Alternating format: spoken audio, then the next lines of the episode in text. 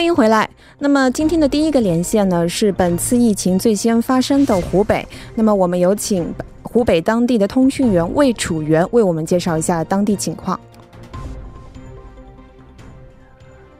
你好，主持人好。喂，哎，主持人您好。呃啊，喂，您好，魏楚元先生。好，那么我们想问您一下，您现在所在的位置是在湖北哪里呢？哦，我现在所在的位置是我的家乡，就是湖北省的襄阳市。哦，那那边距武汉的距离大概是多远呢？呃，襄阳市它距武汉的距离大约是大概有三百五十多公里。嗯，好的。那么您可以先帮我们简单梳理一下这次新型冠状病毒的发展经过吗？哎，好的。因为这次新型的冠状病毒肺炎第一例啊患者，首先是从二零一九年十二月十号二号在湖北省的武汉市被发现的。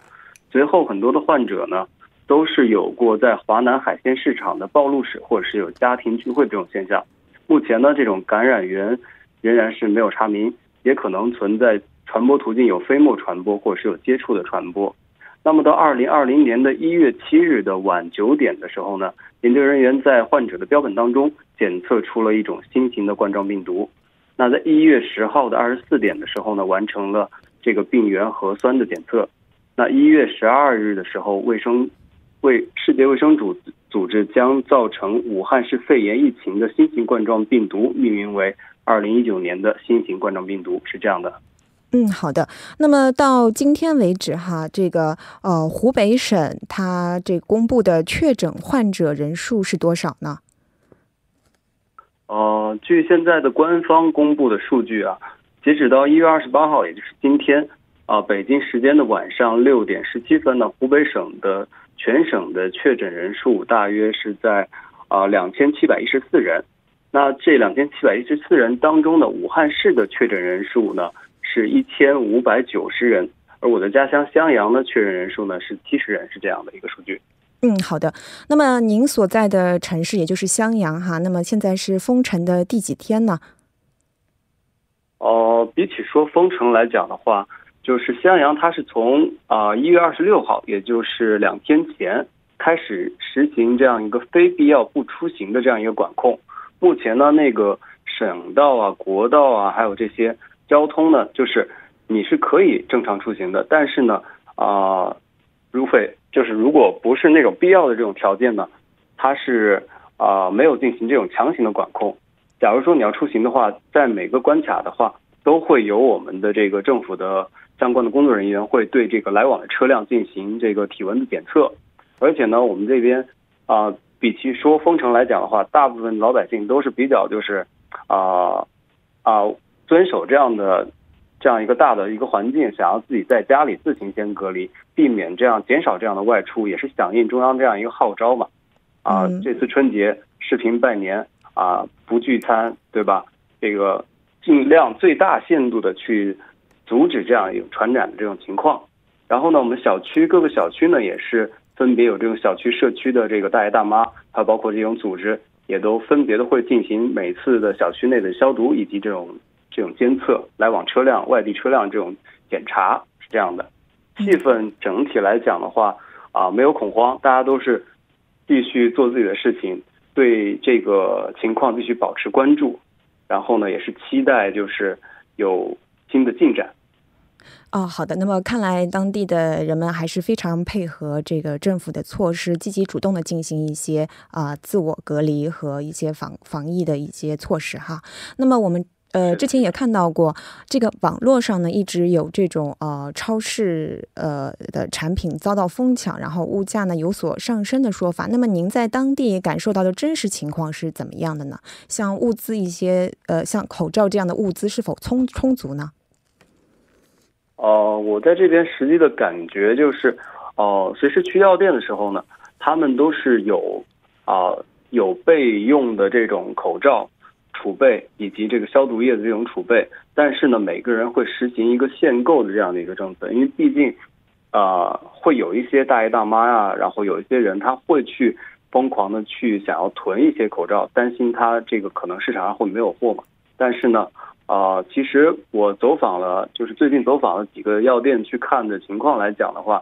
啊口罩还有消毒液它是这个充足的，而且呢物价也没有得到一个上涨，因为现在大家都是比较一个公开透明的这样一个环境啊。假如说是有这种啊临时涨价哄抬物价的这种情况的话，群众们也都直接会拨打幺二三幺五去进行举报，然后呢我们相关社区的这种监管人员呢也是每次都会去不同这种药店去进行一个监管和监督。所以呢，就是没有出现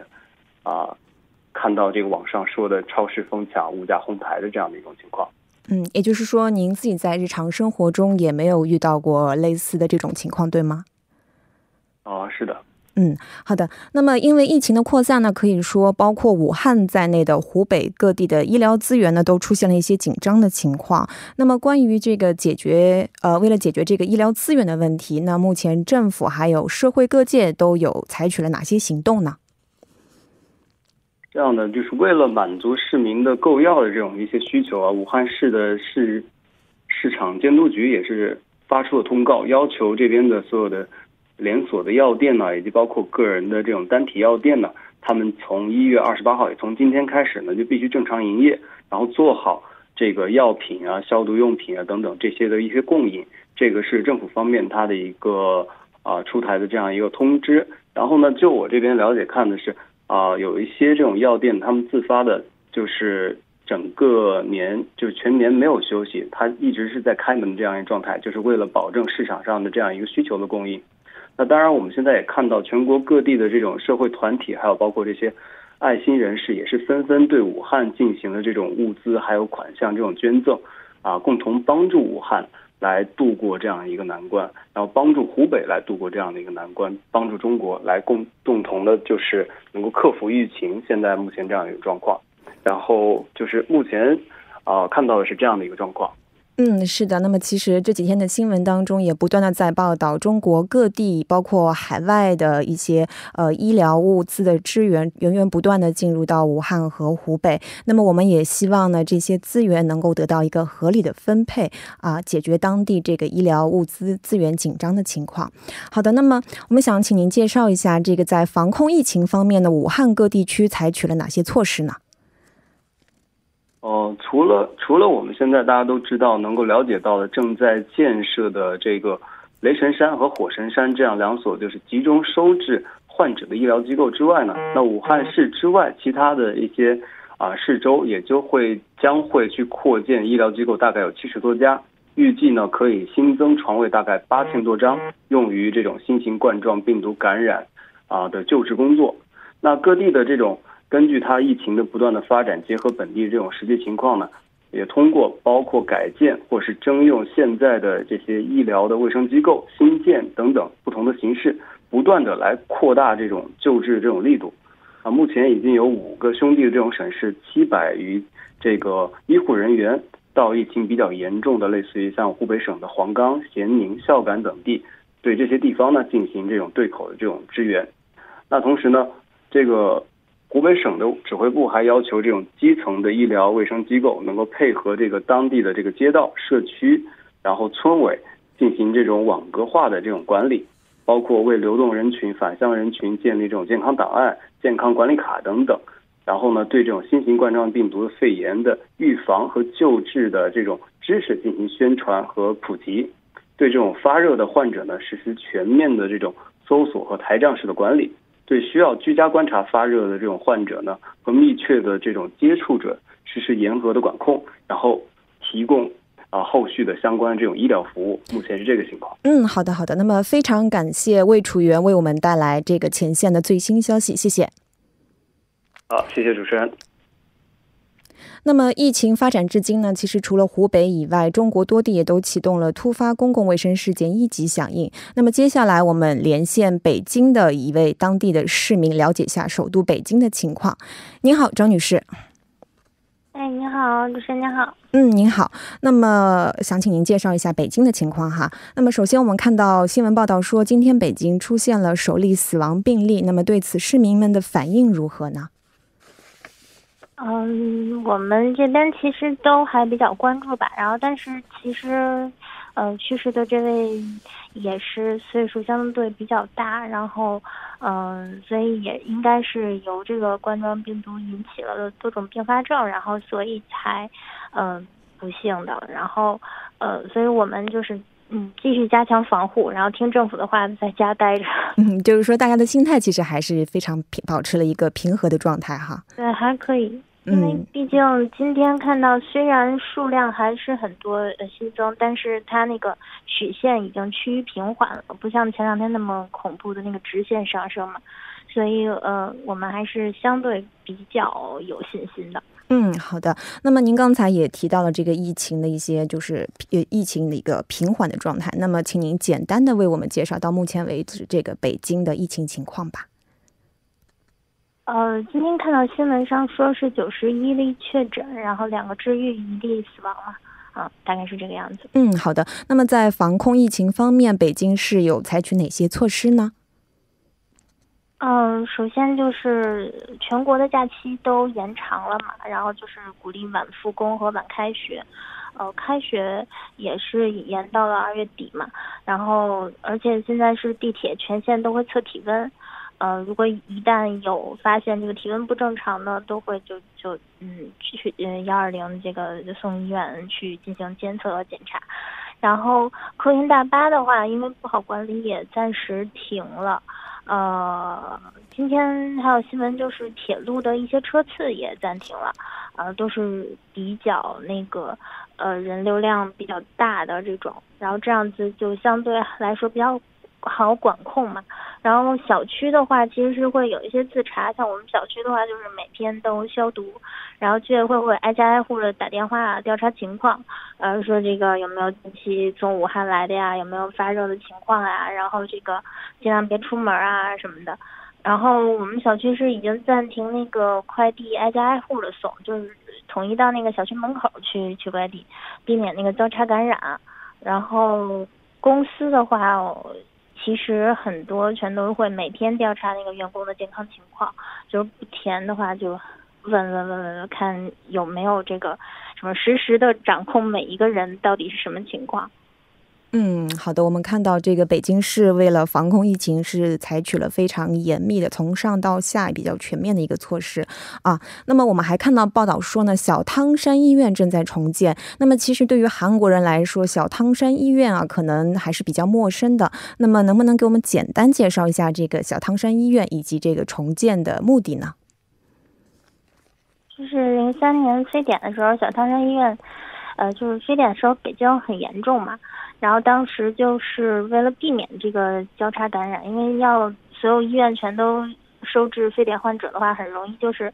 呃，有其他那个患者也会感染嘛，所以就是在一个，呃，离市区比较远的山清水秀的地方，单独去建了一个小汤山医院。当时其实我还比较小，然后但是，呃，是听闻那个七天七夜建建了一个一千多个床位的医院，觉得特别的。神奇，然后其实我觉得这是一种比较好的隔离的医疗手段，同时也是一种精神意义吧。因为，嗯，这个让我们相信，就是什么困难只要团结都能战胜，就有那种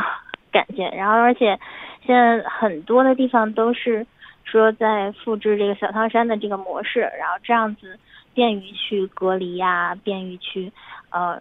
将这个。呃，所有的这个影响，呃，限制到最小吧。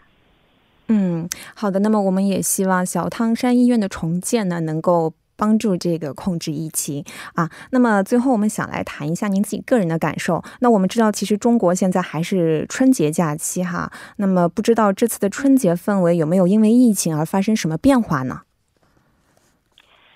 呃，其实现在就像大家都知道，其实街上很少的人嘛，但其实北京往常春节人也很少，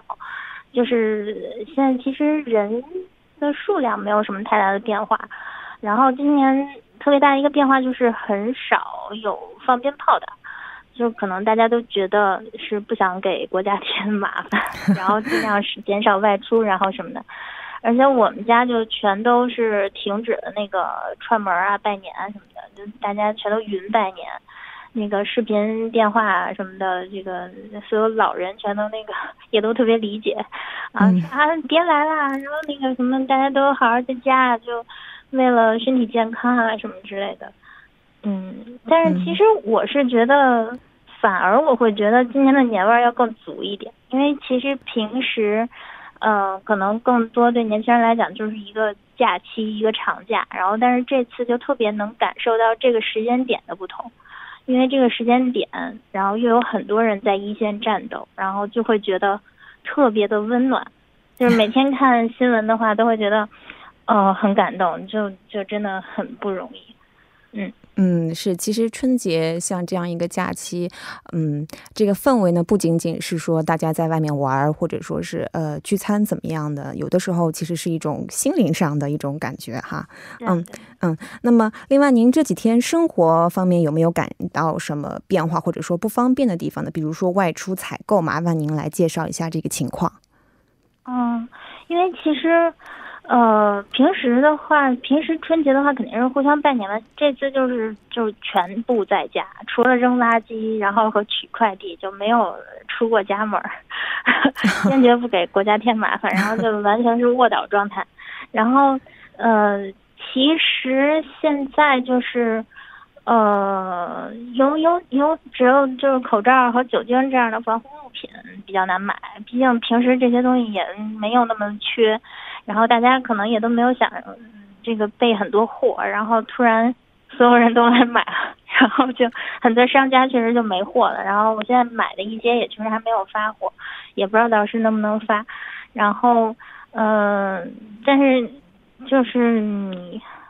就就先等待吧，等那个大家复工了之后，可能物流啊什么都动起来可能会好一些。然后蔬菜食品的话，我全都是。等着那个外卖送到家，就是全都是附近超市啊，或者那个，呃，这个，呃，天猫啊，什么这个这个阿里啊，什么这些都有那种能送到家的这个食品什么的，就全都买这个，然后就就省得出门了。嗯，好的 好的。然后这这几天就嗯就都是这样。嗯，好的好的。那谢谢张女士为我们带来了非常生动、非常以及很细节的当地的情况，谢谢。嗯，好，谢谢主持人。接下来来了解一下韩国的情况。那么，韩国青瓦台今天是召开记者会，发布呢，鉴于新型冠状病毒的潜伏期为十四天，为了遏制疫情，为了遏制。呃，为了遏制疫情扩散呢，有关部门当天起将对十四日到二十三日来自中国武汉的三千名入境者进行检测。那么，为了了解更多韩国疫情防控，呃，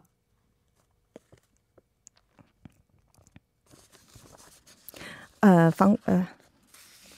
啊不呃不好意思，呃，我们再先先来那个了解一下这个，嗯。这个是呃参我们的参与方式，那您可以通过以下方式参与到我们的节目当中。那首先呢是短信发送到井号幺零幺三，每条短信会收取您五十韩元的通信费用。另外呢，您还可以通过微信公众号搜索 TBS 互动，关注后发送短消息。那么这一方式呢为免费。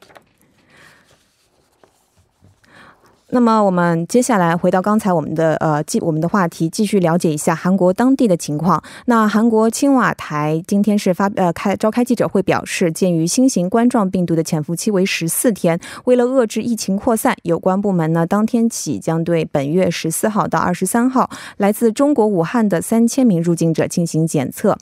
那么关于更多韩国疫情防控方面的消息呢，我们请节目作家尹月来介绍一下。尹月你好，你好主持人，听。众朋友们，大家晚上好。嗯，那今年过家，我们的影乐作家没有回家吧？对，跟我们主持人一样，今天今年都是选择了没有回家啊。最开始的时候，还真的是在。犹豫来着要不要回去，因为我没有回去的理由非常的简单，也非常务实，就是这个机票太贵了。过年期间，对，然后本着就是说也有亲朋好友不少，就是可能会来这个韩国的这样的一个可能性嘛，我就觉得那我们过一个节省的春节哈，然后就选择了没有回家。现在看到这个中国的情况的话，也不太清楚这个没有回家的决定是不是正确的，但是至少就是说从这个。人心的这个角度的话，应该会比中国国内的小伙伴们会更加的平静一些。嗯嗯嗯嗯，好的，那我们现在来了解一下这个啊韩国的情况。那其实这个韩国已经出现了四起四例的这个确诊病例了哈，是这样。而且呢，韩国已经将传染病预警级别从注意上调到了警戒。嗯，为我们介绍一下情况。好，那具体跟这个听众朋友分享一下，因为这个我们都知道，像主持人也提到了，现在韩国已经出现确诊患者四例，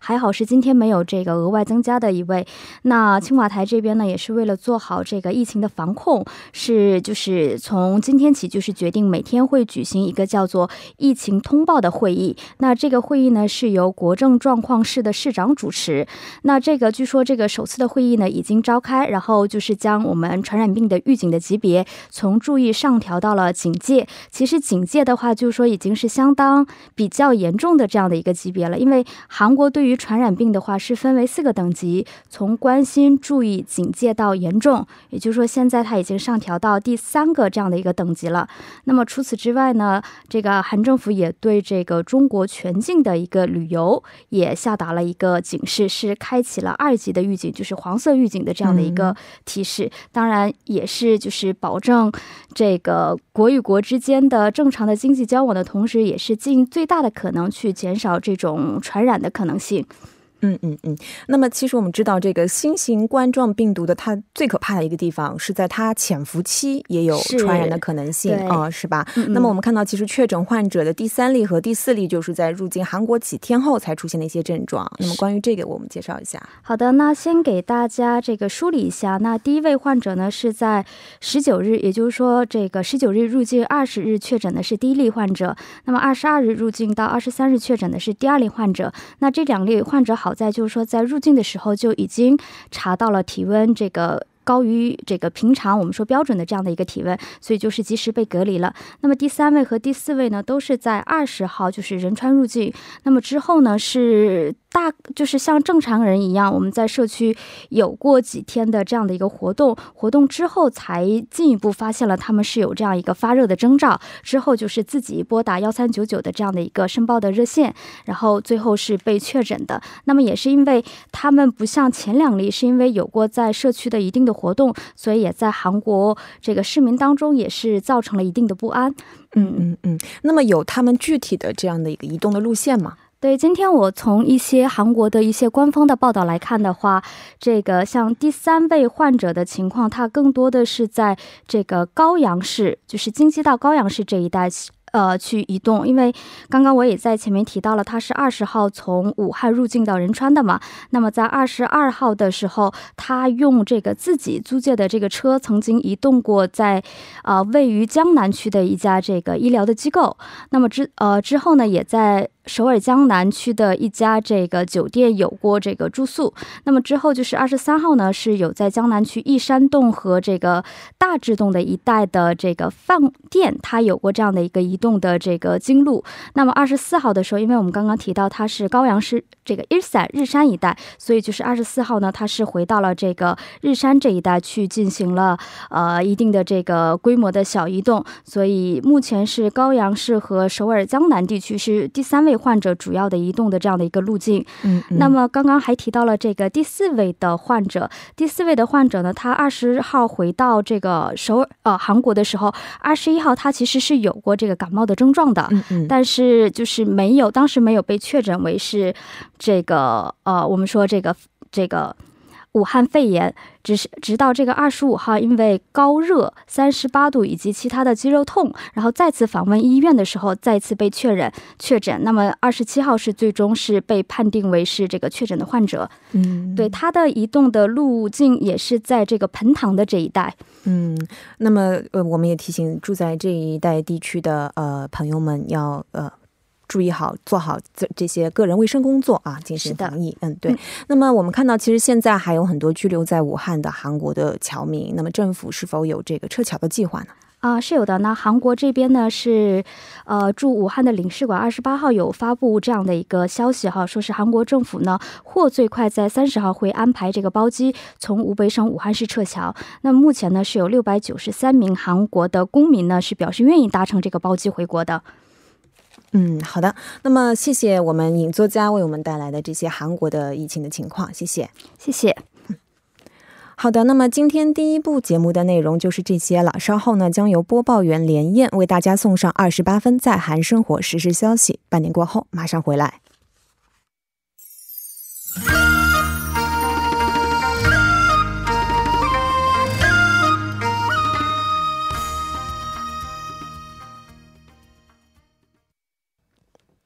那么继续来了解一下疫情的情况。那么除了湖北以外呢，中国山东也发生了疫情。那么马上来连线我们在山东烟台的通讯员孙晨。孙晨你好，主播你好，各位听众大家晚上好。嗯，那么其实我们节目的听众朋友一定对孙晨的声音不陌生哈。那么孙晨呢，也是因为过年而回到了中国。那想请问一下，你是哪天回国的呢？哦，我是在一月二十三日的下午，也是这个腊月二十九日到达了烟台。嗯，那么回国前你有没有想到疫情的发展速度会如此之快呢？哦，其实，在这个回国前，在国内的朋友也是跟我通过了电话，说是在这个北京的部分药店，还有网，还有网购的一些商城，都出现了这个口罩断货的一个情况。那因此，他也是拜托了我购买了一些口罩，我也是顺便帮家人带了一些。那但是当时是想，这个疫情可能不会发展这么快，也许过几天呢就会得到控制，所以在回国前也没有就是呃特别的担心，也没有购买大量的口罩。但是就是像是包括我在一月二十三日抵达烟台的时候，我也是发现，在当时有部分的市民是未携带口罩的，所以当时我也是想，这个呃疫情可能没有呃现在这么严重。嗯，好的。那那么到目前为止，您所在的城市还有整个这个山东省，它的疫情的发展情况是怎样的呢？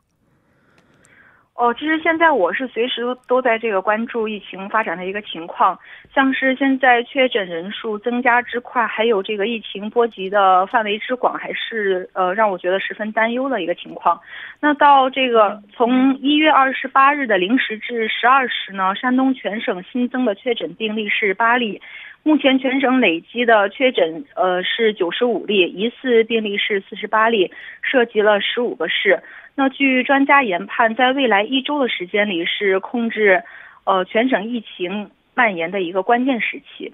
嗯，好的。那么我们也看到消息说，山东首例确诊患者已经治愈，已经治愈了。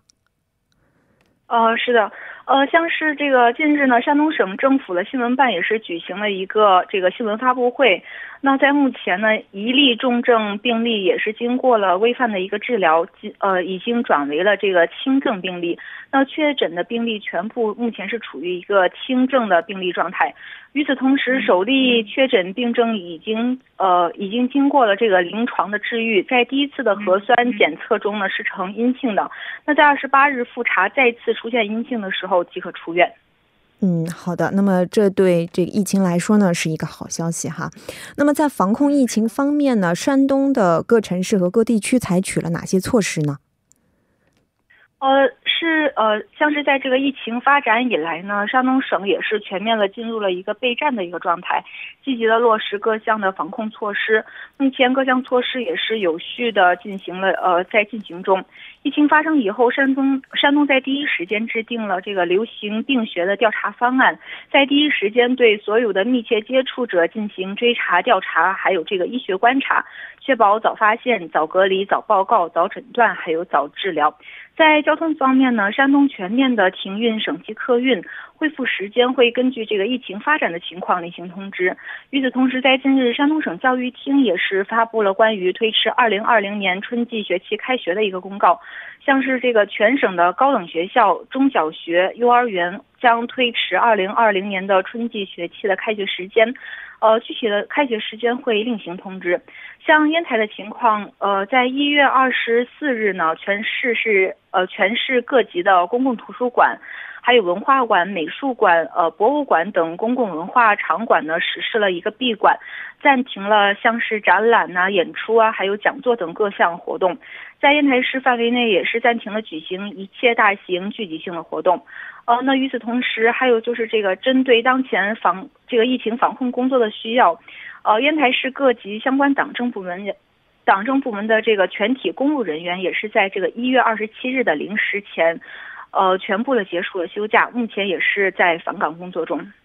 嗯，好的。那么我们也听到您刚才介绍说，呃，包括山东和烟台的很多地方都采取了一些，嗯，这个停客运停运等措施。好，那么不知道您的生活方面有没有受到一些影响呢？比如说您在外出和采购时有没有遇到不便呢？嗯，现在的交通路况呢，可以说是。呃，没有什么出现过堵车的情呃情况，现在路上也是几乎没有人和车。那在年后，其实我是有两次外出的经历，但都是乘坐私家车到超市进行了一个采购，采购一些生活用品之类的。那每次出门，我都会一定会携带口罩，还有一些消毒液等一些产品。呃，现在的超市里呢是呃人不是很多，但是所有的市民都会佩戴口罩。在超市入口会有专门的测量体温的呃人员，然后会对每一位进入超市的人员呢进行一个体温的检测。呃，那与此同时，像是一些小区会有专门的保安人员会进行严格的一个把控，就是会禁止外来人员还有车辆进入小区。那像包括这个呃外卖外卖人士，还有这个快递员，也是禁止进入小区的。嗯，好的。那么我们也听到了刚才孙晨介绍的这些非常呃细致的防疫措施哈。那么呃，想请问一下，您在外出购买的时候，像生活用品这些物资是否充充足呢？还有口罩这样的一些医疗物品是否缺货？呃，像目前来看，因为我在近日去过，呃两次超市，我发现这个生活用品还有这个蔬菜瓜果呀，还有一些其他的产品还是呃非常充足的，没有出现任何这个断货或者货货源不足的情况。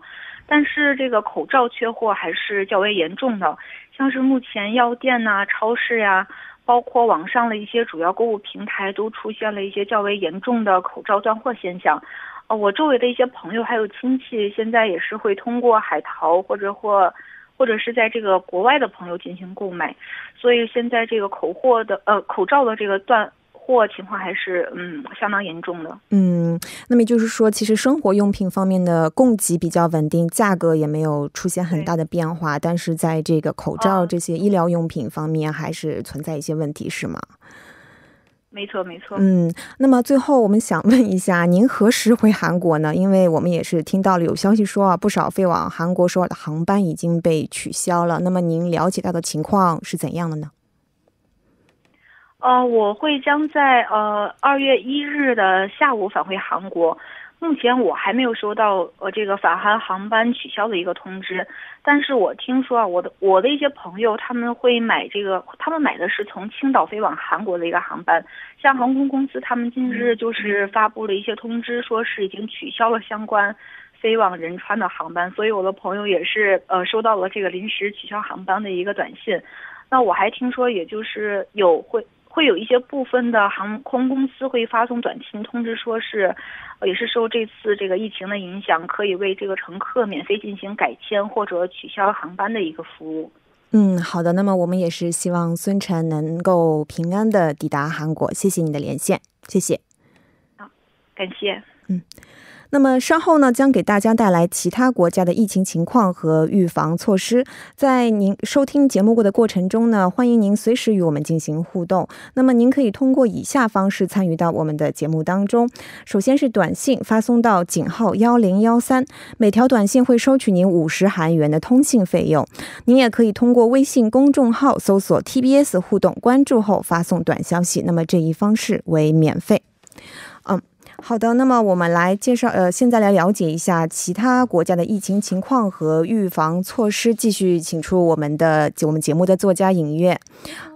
嗯，你大家晚上好，又和大家见面了。你好，你好。嗯，那么首先呢，我们想了解一下，除了中国和韩国以外，这个新型冠状病毒疫情在全球其他国家的确诊数字。啊，好的，好的。那因为我们都知道，这个世界卫生组织呢，在一月二十七号哈有更新过这个新型冠状病毒感染肺炎的疫情报告，已经是将这个全球面对疫情风险的等级从这个中等上升到高的这样的一个情况，而中国。目前的疫情风险呢是处于非常高。那么截至二十八号，也就是说今天的下午五点，海外共确诊了五十三例，涉及十四个国家。当然，这十四个国家呢也包括我们这个我们现在所居住的韩国。那目前从这个数据来看的话，是美国这边是确诊了已经有七例的武汉肺炎的患者。那还有呃数例比较高的，还有这个泰国是八例，澳大利亚呢为五例。那么韩国、日本、新加坡、马来西亚呢是各四例，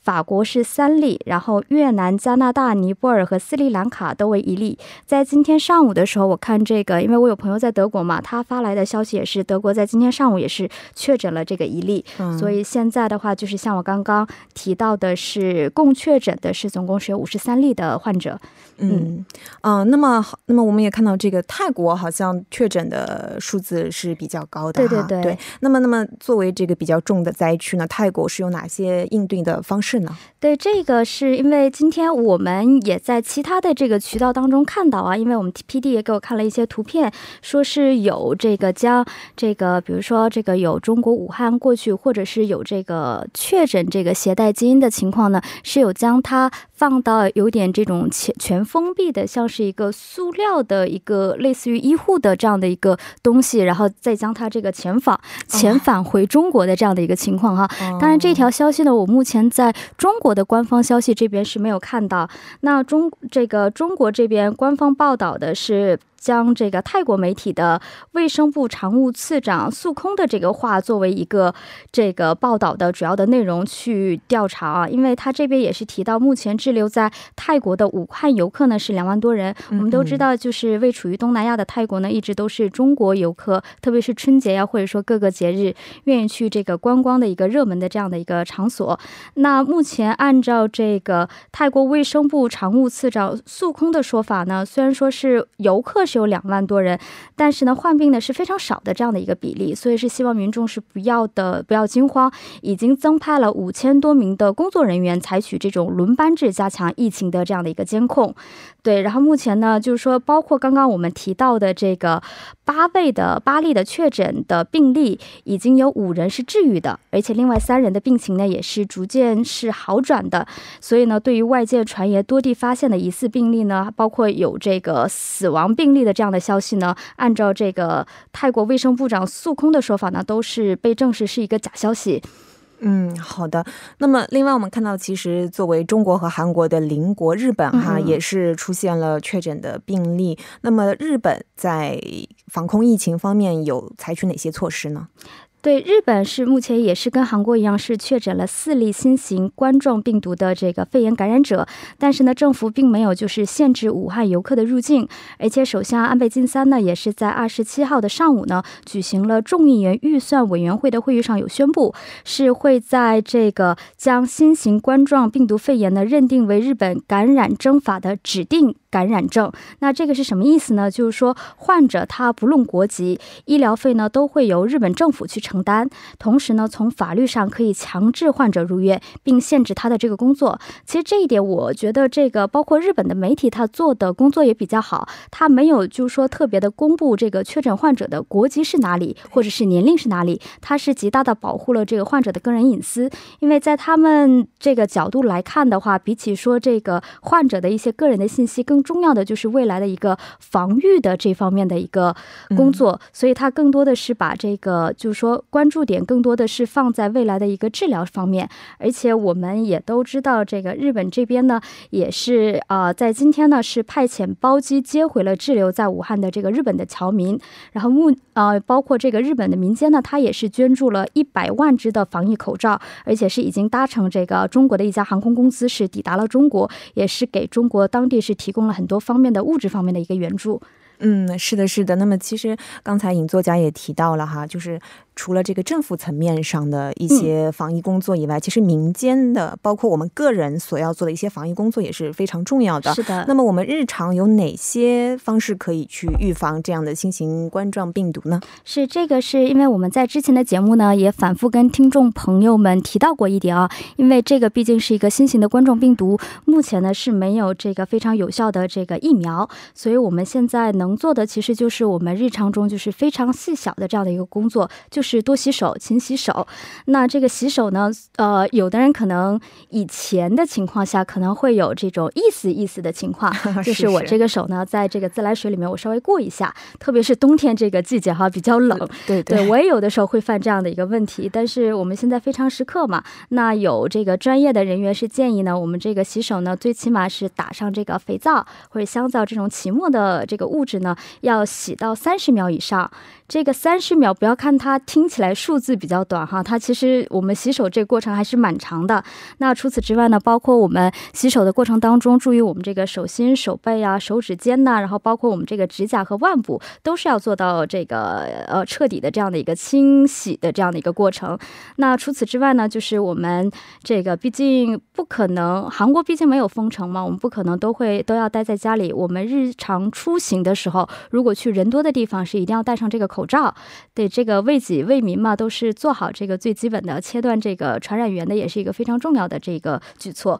嗯，是的，就是说我们做好个人卫生工作呢，其实是在保护我们自己的同时呢，也是为他人呃对做出了一些考虑。所以说，还是在这里呼吁大家一定要做好个人工作、个人卫生工作。对。那么刚才尹作家也提到了，在外出去这些呃人群比较聚集的公共场合的时候呢，可以佩戴口罩。那么不知道在口罩的选择上有一些什么特别的要求吗？对，目前中国这边我们能够看到是对口罩是，比如说是要有这个 N 九五这方面的一个要求，包括还有这个医用的这样的一个口罩。那像有的人，比如说冬天的话，他会有一些这样防寒的口罩，或者说呃前一阵还有流行过各个爱豆戴的，就是样子比较好看的这种口罩。这些口罩呢，从某种意义上来说呢，并不能完全的去这个阻挡我们说这个唾液的传播。所以呢，从这个角度来看的话，像我们刚刚提到的这种棉。布的口罩啊，包括纸质性的口罩，还有比较流行的这种样子好看的口罩呢，可能。达到不了，就是说阻断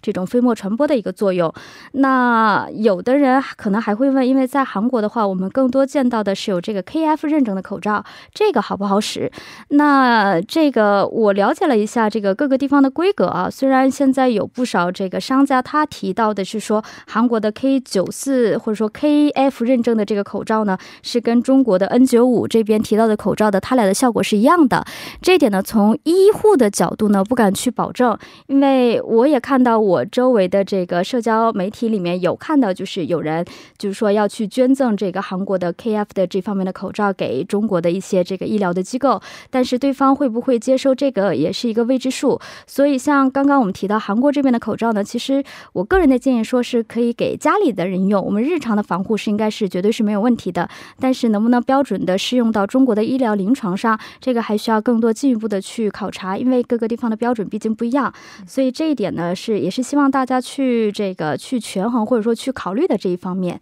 嗯，就是总结一下，说像 N 九五或者说 KF 九十四这样的口罩，一个是标准的问题，另外一个呢，就是说，呃，在这个不同的场合，如果说是像医疗人员的话，他们密集的、比较长时间的暴露在这个病毒之下，所以说可能会需要 N 九五或者说 KF 九十四这样的口罩。但是对于我们一般的，其实只是短时间在外这个公共场合停留的话，可能是一般的医疗口罩也是可以的，但是呢，要避免像我们影作家说出的说的这些。棉布材质的口罩啊，这个其实相当于的这样的，对，这个基本上是相当于一个细菌培养皿了，是的，是的。因为其实有的时候在韩国的话，会看着看到不少稍微有一些年龄的会戴这样的棉布型的口罩，因为它毕竟不是一次性的嘛，可能就是洗过呀，高温消毒化也可以使用。但是还是像我们刚刚提到的这个呢，我们能做到的就是说，从这个传染源的角度去尽量切断这个传染源。那传染源在于哪里？就是我们这个飞沫传播嘛，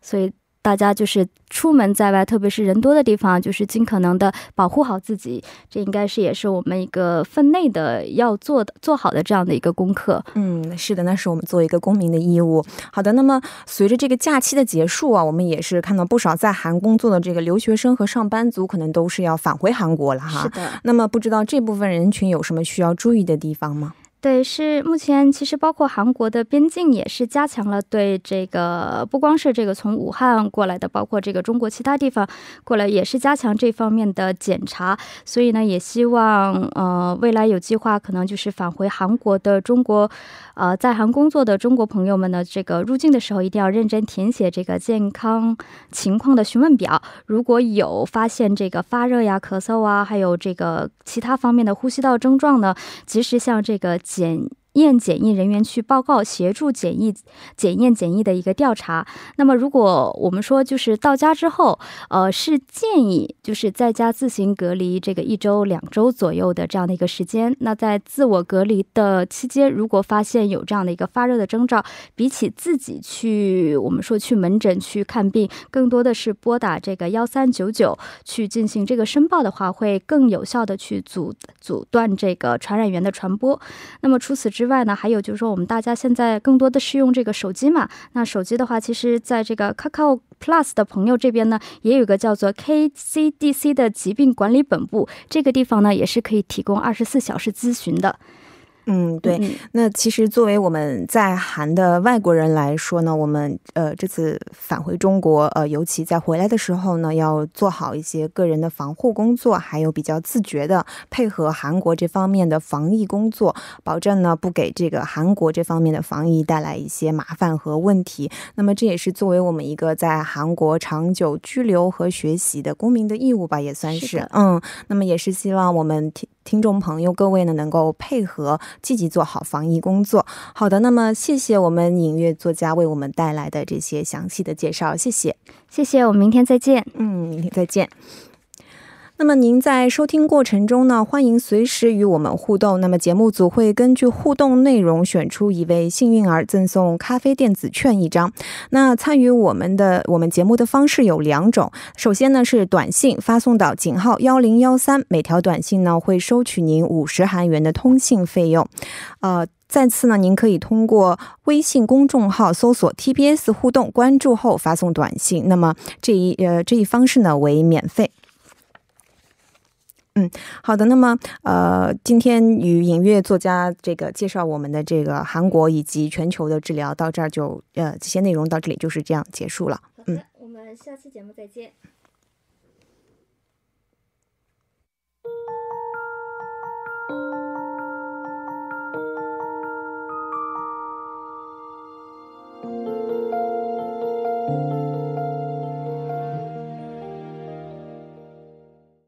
刚才您收听到的歌曲呢是 Paul Kim 和 c h o n g Ha 的 Love Ship。那么今天节目的内容呢到这里就全部结束了。我们在这里提醒听众朋友们，在日常生活中做好个人卫生工作，勤洗手，外出时佩戴口罩，注意保持室内空气的流通。那么从中国入境后呢，如果在十四天以内出现发烧、咳嗽等疑似症状，请拨打疾病管理管理本部热线幺三九九进行咨询。那么在就医过程中呢，请务必向医疗人员告知您具体的旅行路线。那另外呢，虽然疫情当前，但是呢，我们也提醒各位不必过于恐慌。目前呢，网络上流传着各种关于疫情的虚假新闻和谣言，我们提醒您一定进行冷静的思考和辨别，不要因为谣言而影响情绪。那以上就是我们今天幺零幺三信息港一个小时的全部内容了。那节目的最后呢，代表作家尹月、制作人刘在恩、刘在恩，感谢您的收听。那今天呃，今天呢是我第一天主持节目，所以呢，在节目过程中出现了不少的口误和失误，在这里呢，也请各位听众朋友们能够谅解。明天呢，我会以更好的面貌为大家带来更精彩的节目。嗯，谢谢。明晚八点幺零幺三信息港将继续您邀您一同起航。